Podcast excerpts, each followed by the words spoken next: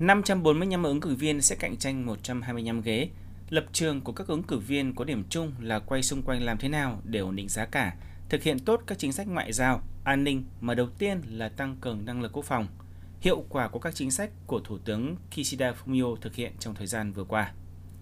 Số người đã tiến hành bỏ phiếu sớm tính đến ngày 8 tháng 7 chiếm tới hơn 15% số lượng cử tri, tăng hơn so với bầu cử thượng viện lần trước.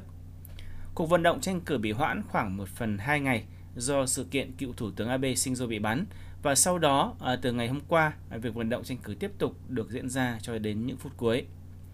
Bốn đảng đó là Tự do Dân Chủ, Đảng Công minh, Đảng Hội Duy Tân Nhật Bản, Đảng Quốc dân, Dân Chủ có lập trường ủng hộ cải cách hiến pháp sẽ cạnh tranh số ghế với các đảng phái không ủng hộ cải cách hiến pháp. Trước sự kiện của cựu Thủ tướng Abe Shinzo xảy ra, theo điều tra dư luận ban đầu, Đảng Liên minh cầm quyền à, có nhiều khả năng giành được qua bán số ghế, nhưng hiện tại à, có thể số phiếu sẽ có à, bị ảnh hưởng. À, các biện pháp đảm bảo an ninh được tăng cường. Tại những khu vực có Thủ tướng Kishida Fumio xuất hiện, lãnh đạo cấp cao được bố trí máy dò kim loại, à, bố trí thêm nhân lực kiểm tra hành lý.